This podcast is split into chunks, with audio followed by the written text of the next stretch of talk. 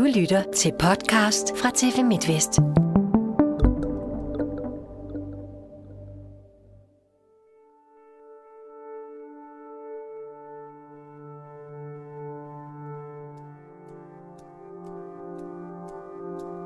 Jeg har fulgt en opsigtsvækkende sag fra Skjern tæt i mere end et år. Det her er historien om en lille drengs mystiske blodmangel og retssagen mod hans mor.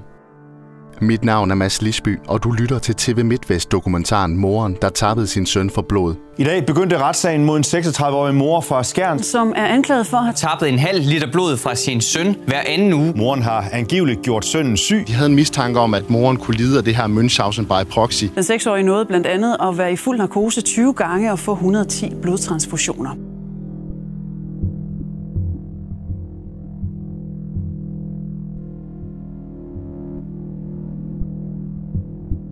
Der er helt stille i retssal A i retten i Herning.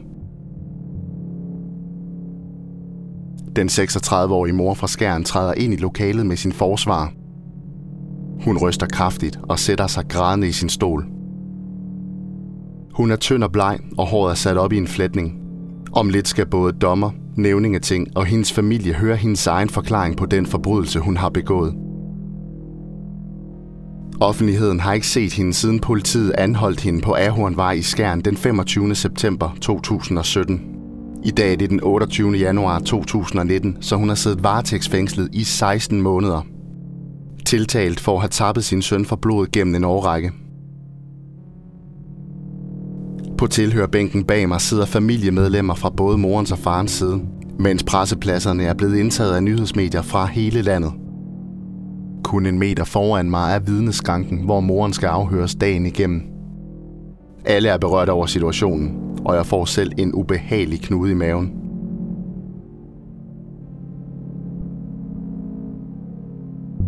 Morens forsvarsadvokat René Knudsen hiver et dokument op af sin taske. Det er en skriftlig tilståelse. Papiret deler han ud til politiets anklager, Pia Kordahl, og pressen, der med det samme taster løs i tastaturerne for at dele nyheden med omverdenen. I tilståelsen står der, at moren erkender sig skyldig i at have tappet sin søn for blod gennem en periode på to til tre år. Tidligt i drengens liv fik han indopereret et venekateter i brystkassen, så han kunne få både ernæring og blod, uden at skulle stikkes i armen hele tiden.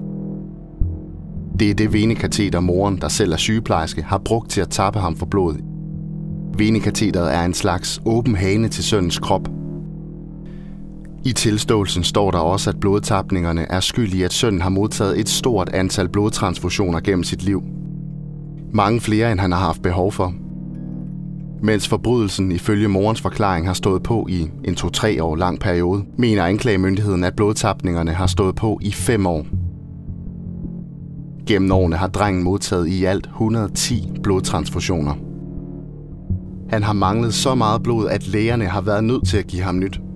I forbindelse med grundlovsforhøret forklarede min klient jo, at hun til en vis grad er enig i det, anklagemyndigheden mener, nemlig at der er tappet noget blod. Mængder og omfang osv., det er der ikke enighed om på nuværende tidspunkt.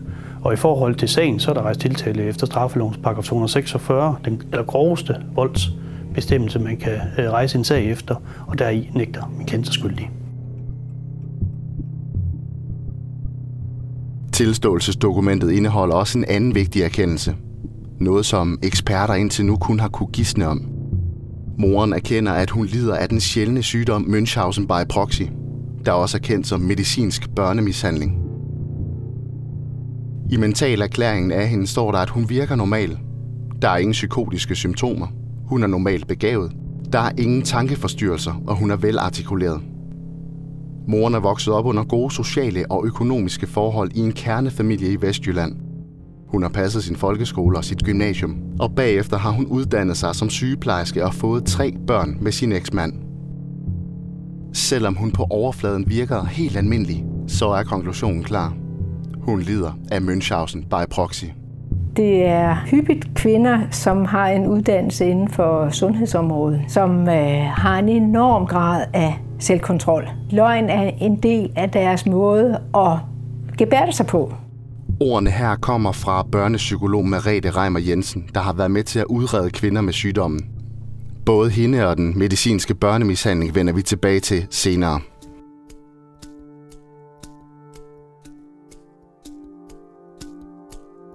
for forud for politiets anholdelse af den seksogtredive-årige mor på Ahornvej i Skjern tilbage i september to tusind og sytten går en lang historie med mystiske sygdomsforløb og utallige indlæggelser af drengen. Jeg har valgt at kalde drengen for Nora i den her historie for at beskytte hans virkelige identitet. Da Nora kommer til verden i august to tusind og elleve som den sidste i en søskende flok på tre, er han syg og har svært ved at tage på. Han kaster op og bliver bange for at spise. Først da Nora er syv måneder gammel, kommer læger for første gang med et bud på, hvad han fejler. Han lider af den ekstremt sjældne sygdom autoimmun enteropati, som er en sygdom, der får hans immunforsvar til at dræbe kroppens egne tarmceller. Lægerne giver ham kemoterapi, og det ser ud til at virke. Han tager på, og blodprøverne ser bedre ud. Men lige før Noras etårs fødselsdag, sommeren to tusind og tolv, opstår der nye problemer. Han er pludselig stoppet med at danne sit eget blod, og dermed lider han tilsyneladende af endnu en sjælden sygdom. Det er her omkring blodtapningerne ifølge politiets anklageskrift begynder. Nora får sin første blodtransfusion gennem det inopererede venekateter i brystkassen, da han er fjorten måneder gammel. Over de næste mange år er han indlagt og til kontroller på sygehusene i Herning og Skejby mellem femoghalvfjerds og hundrede gange om året. Jeg blev totalt chokeret, at det lige nøjagtigt var den familie, det, det, at det vil jeg aldrig have troet. Jeg ved ikke, hvad man tror i sådan en situation, øh, når sådan noget sker, at en mor gør det, men det vil jeg aldrig have troet. Kvinden, du skal møde her, hedder Inge Marie Hornshøi. Hun har lært familien fra Skjern at kende gennem sit dedikerede arbejde med at samle penge ind til grupperejser for familier med alvorligt syge børn. Jeg mistede selv min eneste datter, da hun var elleve år, af leukemi. Og så gik jeg faktisk i mange år og drømte om, at øh, åh, hvis bare man kunne få de familier til Mallorca, nyde det gode vejr og, og slappe af og, og gøre noget for dem. I sommeren to tusind og femten står familien fra Skjern på deltagerlisten til en fjorten dage lang sommerferie på Mallorca. Med sig har de en bleg og træt dreng ved navn Nora. Moren sagde lige, hun var en lille smule bekymret for, om han nu klarede det uden blodtransfusion i, i fjorten dage. Men, øh, men det er jo ikke noget problem øh, med vores grupper. Vi har meget, meget tæt samarbejde med et hospital, og det sagde vi jo også, altså skulle han have blod, så fandt vi da nemt ud af det. Så det, det, vi spekulerede ikke meget på det, øh, og, og vi vidste jo heller ikke, hvilken sygdom, kun at han mistede blod, og det er vi også så vant til. Der er mange leukemibørn for eksempel, der skal have blodtransfusion og sådan noget, fordi de ikke producerer lige helt det, de skal. Han var glad fra han kom, og Og glad hele vejen igennem, synes jeg. Men, øh, men altså, det, det er helt normalt for os, at, at børnene, de, de lever op. De, de, de bliver altså... Øh, de holder ferie fra sygdommen. Og det gjorde han jo også. Det er først efter afsløringen af moren, det for alvor er gået op for Inge Marie Hornshøi, hvorfor Nora livede op og fik det bedre på ferien. For kunne moren overhovedet tabe ham for blod på turen? Det er det, jeg tænker på bagefter, at øh, der er jo nogen hele tiden omkring dem, og der har jo ikke været mulighed for det, at gøre det. Så, så det, det er jo muligvis derfor, at han klarede uden blodtransfusion, eller det er selvfølgelig derfor, fordi han ikke blev tappet. Ja, det er helt frygteligt at sige. Selvom ferien i dag kan ses i et helt andet lys, er Inge Marie Hornshøi afklaret med, at Nora, moren og familien fik bevilget turen til Mallorca. Trods morens løgn er det mere følelsen af medlidenhed, som fylder. Jeg tænker slet ikke dårligt om moren. Hun er ramt af en sygdom, som har gjort, at hun havde det behov for at holde sin søn i det der sygdomsforløb. Så jeg håber bare, at hun bliver rask og får et godt liv. I skolebestyrelsen på Rækker Mølleskolen virkede alt også normalt. Her sad Hans Christian Thylvad i bestyrelse med moren i flere år uden at få den mindste mistanke. Ganske normal, velfungerende familie, der deltog i lokalområdet osv., så, så der, der er ikke noget at udsætte på det. Der var ikke skyggen af mistanke af nogen ting. Hun øh, passede hendes arbejde der, kom med gode bidrag til debatten, var vores presseansvarlig, det vil sige sørge for at lave noget presse til lokale medier. Og, så hun gjorde et godt arbejde der.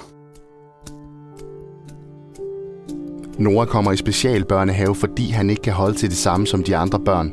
Og Noras moster opretter i foråret to tusind og sytten en indsamling for at samle penge ind til familien. På indsamlingens hjemmeside står der, at det er blodtransfusionerne, der holder Nora i live, og at familien har en konstant frygt for at miste ham. Indsamlingen ender med at blive støttet af et hundrede og halvtreds personer, der tilsammen indsamler et beløb på seksogtyve tusind syv hundrede kroner. Nora er også med i forskellige indsamlingsløb for syge børn, blandt andet klovneløbet i Skjern.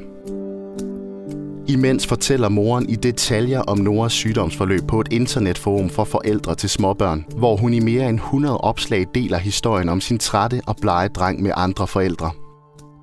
I et af indlæggene står der: "Jeg har en dreng, der virkelig trænger til blod. Han har heldigvis en tid hos lægen i morgen, men mon ikke det er sidste gang, det bliver udsat en uge", skriver hun. På det vedhæftede billede sidder Nora og ser bleg og syg ud. Under et andet billede af en træt og bleg Nora fortæller hun om, hvordan han fortsat har brug for at få nyt blod hver fjortende dag. "Min tapre dreng, hjerte", afslutter hun opdateringen. Og det er ikke kun på internetsiden, moren er god til at fortælle om sin søns sygdomsforløb.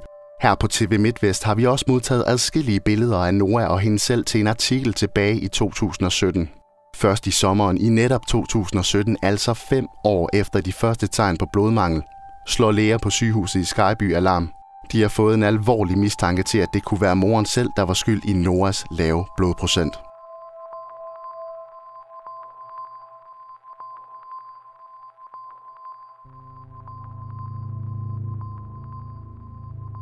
Et indtrængende skrig fylder højtalerne i retssal A i retten i Herning. I vidneskranken lige foran mig bryder moren fuldstændig sammen. Lyden af hendes egen anholdelse på videoovervågningsoptagelsen er for meget for den seksogtredive-årige mor, der hulkende kigger ned i bordet og holder sig for ørerne. Hun har ikke lyst til hverken at se eller høre overvågningsbillederne fra den femogtyvende september to tusind og sytten. På storskærmen i retssalen har vi lige overværet den dramatiske anholdelse af hende. Eller det vil sige, at vi har hørt lyden af den. For overvågningsbillederne er fra kvindens soveværelse på Ahornvej i Skjern. Her ligger hendes søn i sengen, og hun har lige tappet ham for blod. Da hun er på vej ud, skrider politiet ind. De har fulgt overvågningsbillederne på flere skærme i nabohuset til morens rækkehus. Hendes verden bryder sammen i det splitsekund, to betjente står i huset og stopper hende. Og det er her, hun begynder at skrige højt og længe. Aktionen er planlagt ned til mindste detalje. Moren skal anholdes lige efter, hun har tappet Nora for blod. Da politiet anholder hende, står hun med en pose med fyldte blodsprøjter i hånden. Hun er taget på fersk gerning. På videoen fra soveværelset kan man se Nora sætte sig op i sengen. Han ved ikke, hvad der foregår, men han tager det roligt, situationen taget i betragtning. Få øjeblikke efter kommer en politibetjent ind for at se til ham. Nora bliver kørt på hospitalet. Han har meget lav blodprocent. I retssalen er moren helt opløst. Forsvarsadvokat René Knudsen har rejst sig, og han har kurs mod vidneskranken. Han lægger armen om sin klient og spørger, om hun har brug for en pause. Hun nikker, og forsvaren beder retten om at få ti minutter. Dommeren godkender med det samme. I pausen har den seksogtredive-årige mor sine nærmeste familiemedlemmer omkring sig. De krammer, kysser og trøster hende. Jeg går ud på parkeringspladsen foran retten i Herning for at få noget frisk luft, og får aftalt den videre nyhedsdækning af sagen med min redaktør. Det er planen, jeg skal på i nitten tredive-nyhederne for at give seneste nyt. Og Mads Lisby, hvordan virkede moren i retten i dag, hvor hun altså var for det her nævning i ting? Jamen, hun var simpelthen meget, meget berørt over situationen. Hun sad både og rystede og græd undervejs, så det var en tydeligt rørt mor. Og så fik vi altså også øh, hørt optagelsen af selve anholdelsen, og jeg skal lige love for, det var et meget, meget indtrængende skrig, hun, øh, hun udbrød, da politiet kommer og anholdt hende. Det var meget, meget dramatisk overvær, og det var også meget, meget dramatisk for moren selv at overvære. Hun sad sådan set og kiggede ned i bordet, ville ikke, ville ikke se billederne, men bare lyden af det var nok til, at hun brød fuldstændig sammen, og så var vi altså nødt til at have en pause undervejs i den her retssag, så øh, det var dramatisk.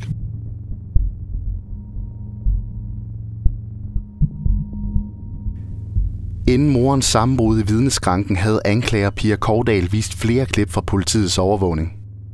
Klip, der helt tydeligt viser, hvordan hun med blodsprøjter tapper sin søn for blod. På tidsstemplet i hjørnet af den sort-hvide optagelse kan man se, at klokken er otte om morgenen den femogtyvende september to tusind og sytten. Moren kalder den dengang seksårige Nora ind i soveværelset, og han lægger sig på hendes seng.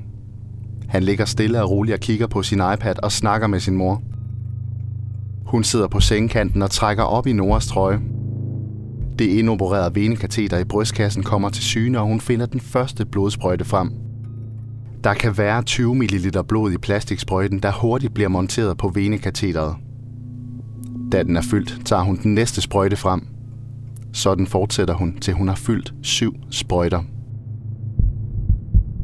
Anklager Pia Kordahl lukker ned for storskærmen i retssal A.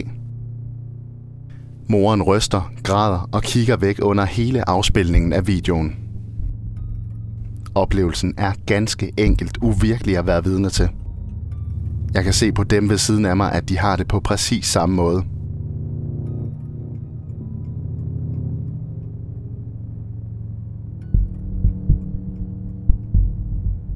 Lige siden moren blev anholdt, har eksperter peget på, at hun kunne lide af den sjældne sygdom Münchhausen by proxy, eller medicinsk børnemishandling, som det også kaldes. Det bekræfter hun nu selv i retssalen i Herning.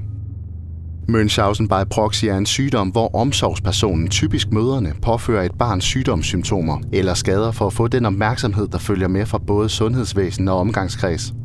Syndromet er opkaldt efter den tyske baron von Münchhausen, der i sytten hundrede-tallet fandt på vilde røverhistorier om sine bedrifter. På en eller anden måde trives personer med Münchhausen by proxy med den omsorg og anerkendelse, der ligger i at have et sygt barn. Og ofte er der tale om personer, der har en uddannelse inden for sundhedsområdet. Det er møder, der kan holde til det mest utrolige. Nu skal du høre lidt mere fra børnepsykolog Merete Reimer Jensen. Som jeg nævnte tidligere, har hun været med til at udrede kvinder, der lider af syndromet. I det her program udtaler hun sig ikke om den konkrete sag for Skjern, men om lidelsen generelt.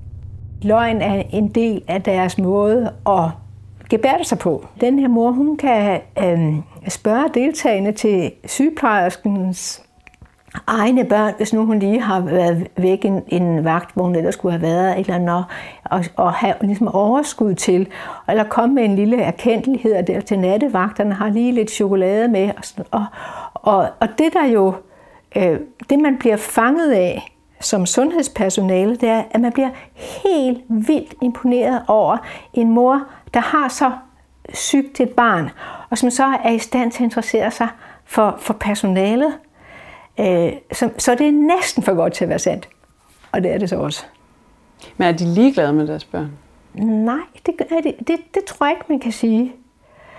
Øh, og jeg ved fra nogle amerikanske øh, beskrivelser, hvor børnene så er døde, det blev de ked af. Det var ikke planen. Altså, der er jo også en, en line, hvor herre i det. Ikke? For det er jo noget med, at, at man kan jo... Hvor langt, hvor langt kan jeg gå? Altså, sådan det element, synes jeg også indgår i det. Øh, at, fordi man leger med det farlige. Vi ved noget om morens måde at tænke på, når de skal fortælle om deres børn. Øh, og, og det er, at de er optaget af barnet som det syge barn, hvor, hvor andre møder jo er, man vil gerne, man, man er optaget af barnet er rask, og, man, og hvis barnet er sygt, så er det en stor, stor lettelse, når det går mod bedre tider. Sådan er det ikke med de her møder. De er optaget af at fortælle om sygdomsepisoder, og øh, falder ligesom tilbage til det. Münchhausen by proxy er et ekstremt sjældent fænomen og meget svært at opdage. Sygdommen findes i tre grader. I den første og mildeste grad besøger den voksne og barnet ofte lægen. Hvis ikke den første læge kan finde noget, der er galt, tager de typisk videre til den næste. I den anden grad påstår den voksne, at der er noget galt. Det får ofte lægen til at begynde at undersøge barnet, fordi påstanden virker troværdig. På den måde kommer mishandlingen af barnet på sin vis til at ske gennem sundhedssystemet, der ender med at påføre et raskt barn adskillige undersøgelser. I den tredje og mest farlige grad bliver symptomerne hos barnet fremprovokeret, som for eksempel ved at tabe det for blod. Vi kender jo ikke motivationen bag det her.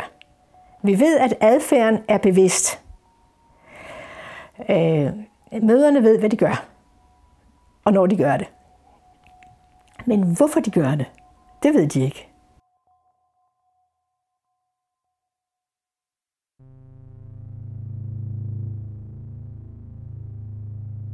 I vidneskranken i retssal A rømmer moren sig.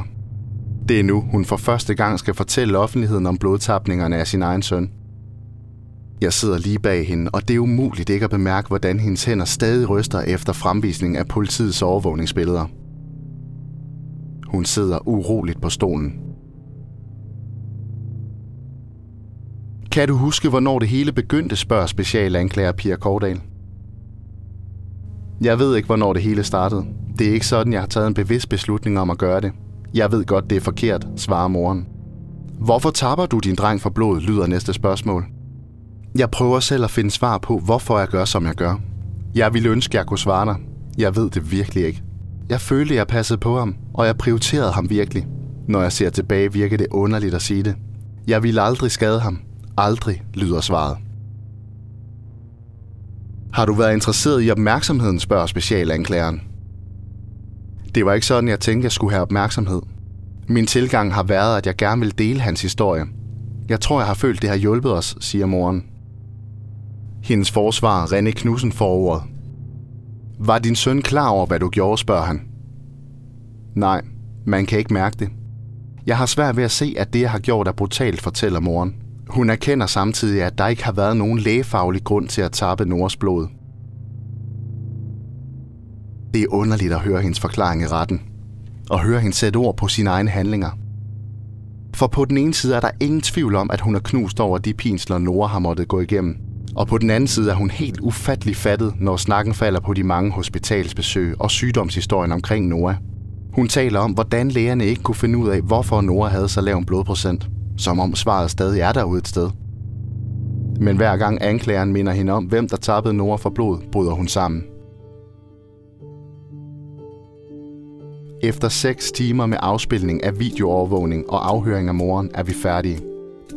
Minut for minut har jeg beskrevet dagens oplevelser i retten i min liveblog på t v midtvest punktum d k. Jeg skynder mig at pakke min computer sammen og sende en sms til min fotograf, der sidder ude i bilen og venter. Han skal gøre klar, for vi skal nå at lave interviews med forsvareren og anklageren til aftenens nyhedsudsendelse.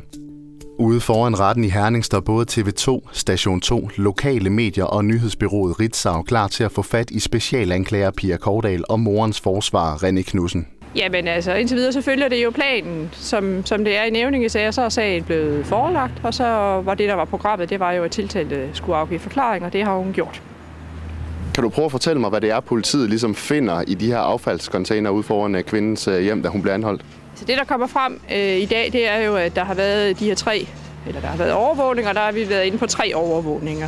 Og i den forbindelse, der er der også noget ransagning, og der finder man øh, politiet øh, øh, brugte sprøjter.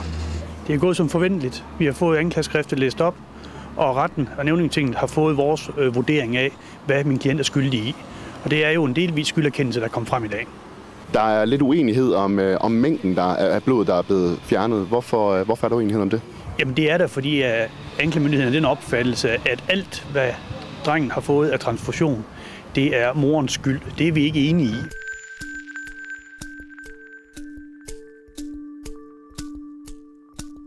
Sagen mod moren er rejst som en nævningesag, hvilket vil sige, at anklageren går efter at få den tiltalte idømt minimum fire års fængsel. I nævningesager er der tre dommere og seks nævninge i retssalen. Da moren har erkendt sig delvis skyldig i tiltalen, slipper hun ikke for straf. Personer med Münchhausen by proxy er egnet til almindelig fængselsstraf, og dermed er der ikke udsigt til en behandlingsdom, som man ellers ofte ser det i forbindelse med forbrydelser begået af personer med psykiske lidelser. Som dagene i retten skrider frem, bliver i alt ni vidner, heriblandt familiemedlemmer og læger, afhørt i sagen. Moren virker efterhånden mere afslappet, når hun træder ind i retssal A. Der er både overskud til at smile og vinke til hendes mor, far og søster på tilhørbænken bag mig. Det er som om det værste pres er taget af hendes skuldre efter den følelsesladede afhøring af hende selv. Nu skal hun ikke forklare sig mere. Nu må sagen gå sin gang. Undervejs går det op for mig, hvor sjælden en sag det er, vi er vidner til. Jeg finder ud af, at det faktisk er tredive år siden det danske retssystem sidst har behandlet en lignende sag. Tilbage i nitten niogfirs blev en mor fra Nørresnede dømt for at skade sit ene barn og dræbe sit andet. Dengang blev moren idømt seks års fængsel. Vi ved jo ikke præcis, hvor hy- hyppigt det er, ligesom man ikke ved, hvor hyppigt øh, sådan mere traditionel børnemishandling er. Karin Lassen her er overlæge på Odense Universitetshospital. Vi regner med, at det er et meget stort mørketal. Hun skyder på, hun hvert år ser mellem to og fem mødre, som hun mistænker for at have en grad af Münchhausen by proxy. Man har nogle engelske tal, som viser, at en halv til en ud af hundrede tusind, at det de regner med. Om det er det samme i Danmark, det vil jeg tro, men jeg tror ikke, vi har nogen øh, opgørelser over det. Sagen om moren fra Nørresnede er den eneste, vi her på T V MidtVest har kunne finde i Danmark. Men fænomenet er også kendt i udlandet. I to tusind og elleve blev en mor fra England idømt tre år og tre måneders fængsel for at gøre sin søn syg med vilje. Hun havde tvunget ham til at sidde i kørestol og tvangsfodret ham med medicin. I to tusind og fjorten blev en mor fra Kentucky idømt tyve års fængsel for at forgifte sin femårige dreng med bordsalt. Drengen endte med at miste livet.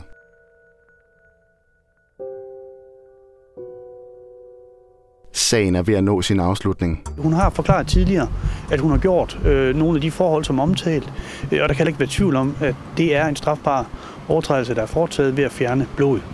Morens forsvarsadvokat René Knudsen siger det egentlig meget tydeligt her. Det er en strafbar handling, hun har begået. Det har hun selv erkendt. Det helt store spørgsmål er bare, hvor hård straffen skal være. Specialanklager Pia Kordahl har været benhård hele vejen gennem sagen. Hun lægger ikke skjul på, at hun mener, at den helt hårde voldsparagraf, paragraf to hundrede seksogfyrre, skal i spil i sagen. Det er den paragraf, man dømmer efter, når volden har været så grov, at der er alvorlige skader eller drab involveret. Bliver moren dømt efter paragraf to hundrede seksogfyrre, kan hun risikere op til ti års fængsel. Forsvarsadvokat René Knudsen lægger vægt på, at moren skal have en mildere straf, fordi hun er syg. Han går efter den mildere voldsparagraf, paragraf to hundrede fireogfyrre, hvor strafferammen er op til tre års fængsel. Som han siger, selvfølgelig skal hun have en sanktion, men man skal være opmærksom på, at hun har tappet sin søn for blod, fordi hun er syg. Den mellemhårde voldsparagraf, paragraf to hundrede femogfyrre, er også med i anklagemyndighedens overvejelser. Det er paragrafen for vold af særligt rå, brutal eller farlig karakter. Den kan give en straf på op til seks års fængsel. Nu er det op til Nævningetinget at afgøre, hvilken paragraf moren fra Skjern skal dømmes efter.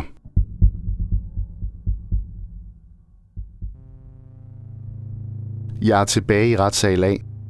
Det er sagens sidste dag. Det er nu, dommen falder.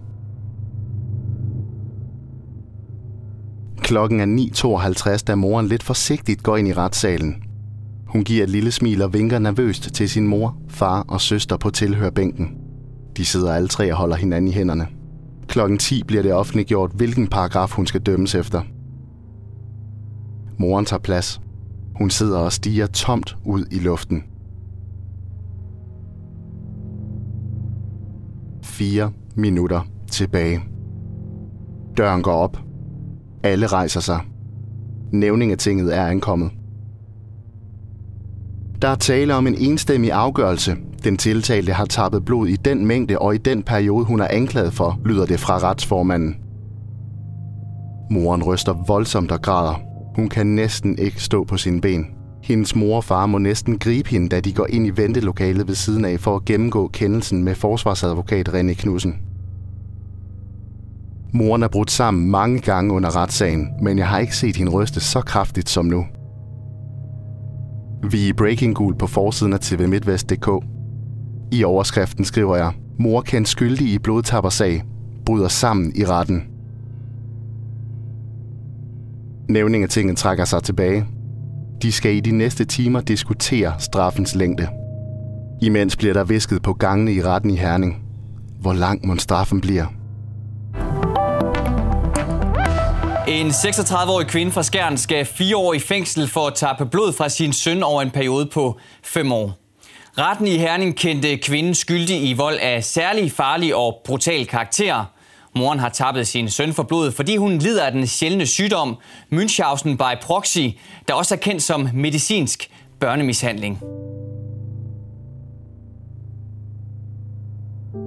I retssal A sidder moren tavs. Hun er rolig, selvom dommen lige er faldet. Ikke noget med at bryde sammen og ryste denne gang. Bare tavs. Der er ingen formildende omstændigheder i den her sag, siger retsformanden. Der er blevet lagt vægt på, at blodtapningerne er foregået systematisk over en lang årrække og mod et værgeløst barn, lyder det. Moren taler lavmælt med sin forsvarsadvokat. Hun accepterer straffen på fire års fængsel. Udover fængselsstraffen får moren også frakendt retten til at udøve sygepleje. Indtil videre er der ikke sat en udløbsdato på frakendelsen. Samtidig skal hun også betale en erstatning på firs tusind kroner til Nora. På tilhørbænken bag mig kan jeg høre Noras far og en lettet op. Sagen er endelig overstået. Min kollega Katrine Fuglsang står klar ude foran retten i Herning for at fange reaktioner. Specialanklager Pia Kordahl er den første, hun får fat i. Jamen, jeg er meget tilfreds på, på flere fronter. Dels fordi, at, at tiltale blev dømt, fordi der står i anklageskriftet, altså på den ene side hele perioden på de fem år, som vi har gjort gældende, og så også i det omfang, som, som der står i anklageskriftet. Den del er vi meget tilfredse med. Så er vi selvfølgelig også tilfredse med, at straffen bliver de fire års fængsel, som var det, der var anklagemyndighedens påstand. Det er ikke formildende, hvis hun har, eller at hun har Münchhausen by proxy. Hvorfor mener du ikke, det er formildende? Jamen, det er fordi, det mener jeg ikke, at det er. Altså, jeg mener, at man har været klar over, hvad det er, øh, man gør, og hvornår man gør det. Det kan godt være, at man ikke ved, hvorfor man gør det, men man har været klar på, hvad man gør. Så det synes jeg ikke er en formildende omstændighed. Forsvarsadvokat René Knudsen er den næste, hun fanger til interview. Hvad siger du til dem? Jeg synes, det er en hård straf, hun har fået. Jeg havde håbet på to til tre år, men øh, ni dommer var enige med anklagemyndigheden, at det her skulle takseres til fire, og det respekterer jeg. Hvad siger moren til dommen? Jamen, øh, hun valgte jo at modtage dommen. Hun ønskede ikke at anke den her sag. Hun har simpelthen ikke kræfterne til det, og det er jo altid kendt, der bestemmer, om en sag skal prøves ved højere instans. Hvis vi kan behandle folk, så gør vi det frem for at straffe dem. Men lige nøjagtigt med den her sygdom, Münchhausen by proxy, der kan lægevidenskaben ikke rigtig hjælpe. Og det betyder, så har de kun at sige, at så skal man straffes. Og det er det, vi så i dag. Når lægevidenskaben ikke kan hjælpe, så skal man straffes. Et eller andet sted lyder det jo som om, der bare ikke findes en kasse at blive puttet i, hvis man lider af Münchhausen by proxy og har begået en forbrydelse. Og så er den eneste mulighed til synlædende at ryge i fængsel. Ja, god aften, Henning Fuglsang Sørensen. Du er lektor i strafferet ved Syddansk Universitet. Når nu moren har den her lidelse, hvorfor får hun så stadig en fængselsstraf? Helt grundlæggende så får hun fængselsstraffen, fordi at retten stod i den situation, at hvis man alternativt skulle sætte noget behandling i værk, så kunne retten ikke pege på noget behandling, der var relevant og fornuftig at sætte i værk. Og derfor så ville det eneste alternativ til en fængselsstraf være, at hun skulle have lov at gå straffri. Og ja, kriminaliteten taget i betragtning, så var det jo selvfølgelig ikke en, en option. Og derfor så falder man tilbage til, at når vi ikke har mulighed for at sætte noget fornuftig behandling i værk, jamen så bliver det jo fængselsstraf.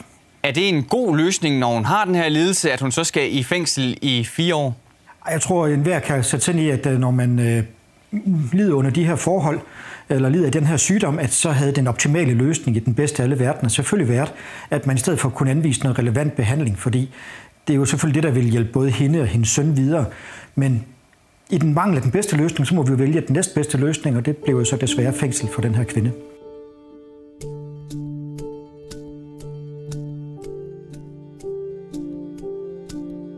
Moren ender altså med at få fire års fængsel for at tappe sin søn for blod gennem fem år.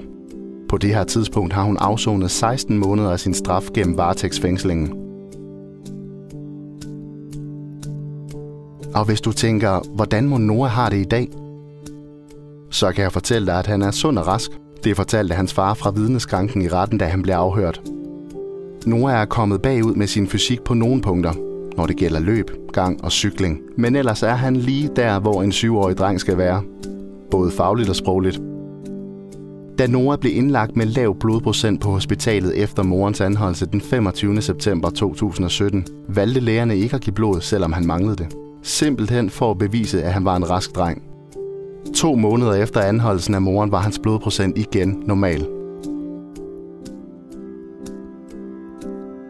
Den her podcast er speaket og tilrettelagt af mig, Mads Lisby. Katrine Fuglsang har hjulpet med research og interviews, og musikken er komponeret af Bjarne Nygaard Nielsen.